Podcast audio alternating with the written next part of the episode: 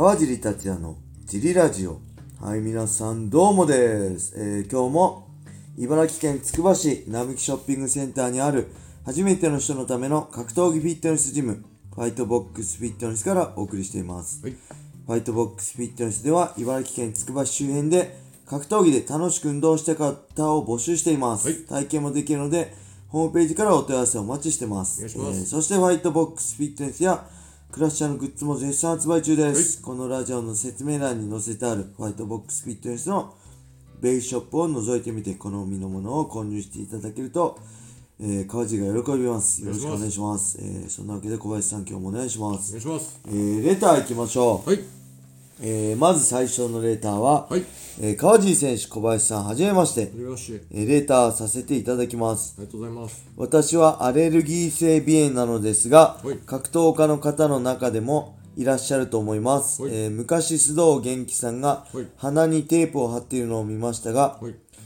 鼻炎持ちだと、えー呼吸の面で試合中にかなり影響を及ぼすと思います。はい。また花粉症な風邪気味で鼻が詰まっていたりした場合どのような対策を取られていますか、はい。えーパチーノさん。はいありがとうございます。あこれよく言いますね。須藤元気選手とかもやってましたね鼻にこうはい。テープね。はい。こう鼻孔を広げるテープ。あれ何なんでしょうね。鼻孔を広げたからって別に酸素摂取量増えてスタミナアップするわけでも何でもないんで何の意味もないと僕は思ってるんですけど。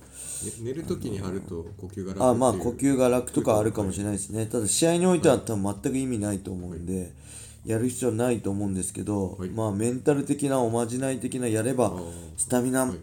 よく持つとかそういうのがメンタル的にあるのかもしれないですね。うん。あとねまあ僕は別に試合の時はやる必要ないかなって。普段なんかそうビッグ寝る時とかはねちょっといいのかもしれないですけどわかんないですね。僕も何回かやったことあるけど効果は感じませんでした。はい。鼻詰まってる場合ねはい。なんだろうね。何してるだろう。花粉症とか。花粉症の時ねはい。試合よりね練習がきついですね。やっぱ練習の鼻詰まってたり花粉症だとね集中力がねなかったりはい。体調コンディションがね体調があんまりベストじゃなかったりするのがむしろ練習に支障をきたすのと、あと多分もうこれ運動してると鼻の通りはね良くなるんですよね。体が体温温まるからかな、あの鼻詰まりでもねスパーリング始めて体温まるとそんな気になんなくなりますね。むしろだからその前とか、はい。練習前練習終わった後とか普段とかの方がね、はい。花粉でも気になります。あのだあんま試合中は関係ないんじゃないかな。それまで試合に行くまでのその追い込みの時期とかの体調が良くなくてみたいな僕もあるしすごい花粉の時期はなるべく試合はしたくないなと思うんですけどはい。試合になっちゃえばあんま感じたことないかな。鼻詰まりとか。どうすか？サッカーとかどうすか？関係ある？あ体温まってくるとスパーリングとかもさ別にはい。鼻の詰まりとかなくなるんですよね僕は。あれですね、えっと、東洋医学で言うと、はい。か花粉症の状態と冷え症の状態が似てるらしいんですよ、その西洋医学じゃなくて。えー。はいはいで、はい。それは東洋医学でいうと腸の温度が低くて、はい。末端の冷え症と花粉症は近い状態だから、ああなるほど。水分を取るのと、はい。お腹を温めると、は鼻が改善するって言って運動すると水分取ってはいはい。体温まるから、まそれに当てはまるかなと思うんですけど。あのすごいスーってね鼻の通りはよく鼻詰まりはなくなりますね。でまた終わったらもちろん鼻詰まりして鼻あのねあのよく鼻かんだりしますけど東京行った時ひどかったんですけど、はい。あの1日2リットルぐらい水飲むようにしたらよくなった？だいぶ、はい、改善えー、じゃあ水分水分不足は多分すごいはい効くんだと思うんです、水分取ったり、運動するのをおす。すめします、は多分走って見てる人は分かると思うんであった温まってくると鼻の詰まりなくなると思うんですよね、ジョギングしてる人もね、うん。なんであんまりうんその試合がどうこうよりその試合前の練習のぼーっと頭がぼーっとしたり集中力書いたりとか、体調が良くなかったりそっちの方が問題あると思いますね。試合当日はもう試合になリング上がっちゃえばウォーミングアップして、もう大丈夫だと思います、僕より花粉症ひどい人はそうじゃないかもしれません。はい。僕はそうですね。そんな感じです。はい。はい。じゃあもう一個いきましょう。はい。えー、川地さん小林さんこんばんは。いつも楽しく拝聴しております。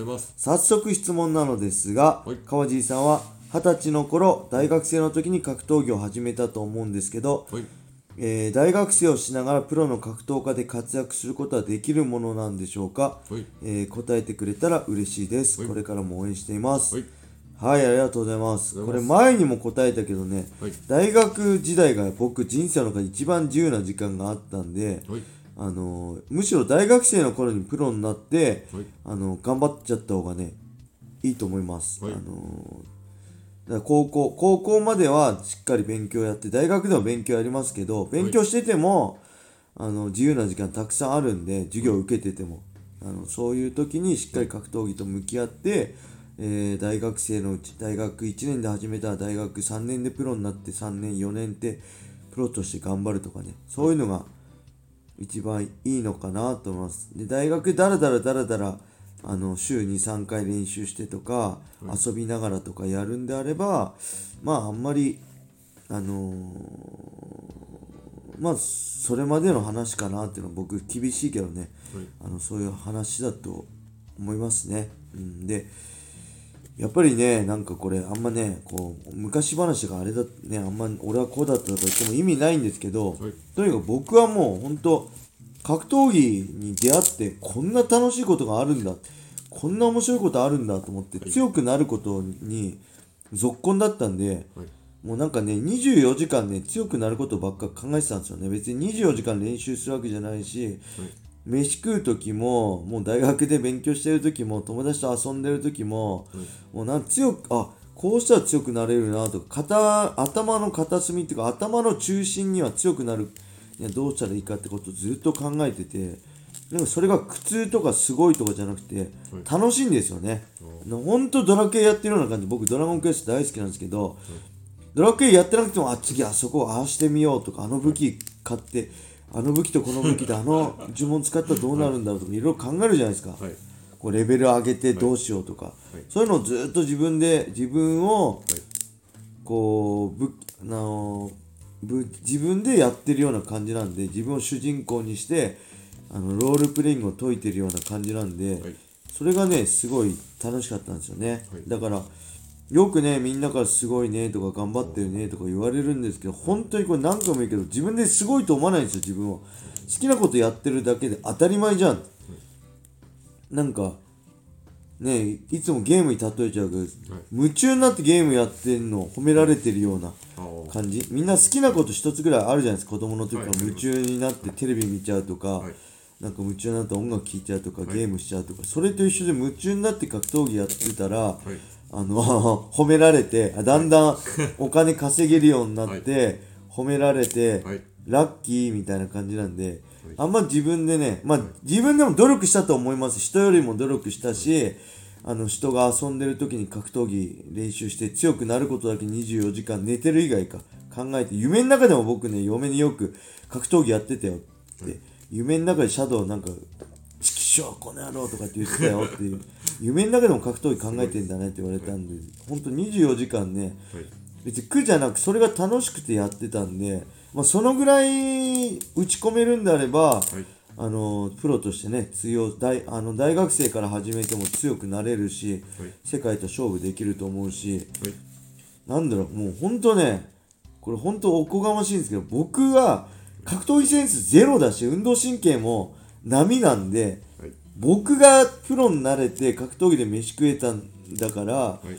あの他の人は本当俺以上に慣れて当たり前だと思うんですよ。僕本当に。だからそれ努力が足りないか努力の方向性が間違ってるかはいだと思うんで、あのみんなやった方がいいんじゃないかなって思うんですよね。努力できる覚悟はある24時間格闘技に打ち込める覚悟があるあるんであれば。で1日でもあちょっと今日疲れたから練習休もうかなっていう気持ちがある人はやめた方がいいですね。あのプロで格闘技を目指す。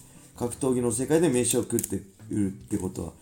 なんでこ休んじゃうのは悔しいって怪我して休むのは悔しいって泣いちゃうぐらいはいの人ははい。どんどん僕よりねあの格闘技センスある人いっぱいあると思うんでぜひやってみるのがいいと思います。そのぐらいあの打ち込めるものにねあの僕は出会えたのはなんか幸せだなと思うんで、まあ、この人もね、えーそのぐらい打ち込めるんであればぜひね、あの大学生からでも遅くないし、はい。大学生でプロになってぜひね世界でけ活躍していただけたら、まあ、僕も応援したいなと思います。はい。そんな感じですかね、はい。えーそれでは今日はこんな感じで終わりにしたいと思います、はい。皆様良い一日を。またねー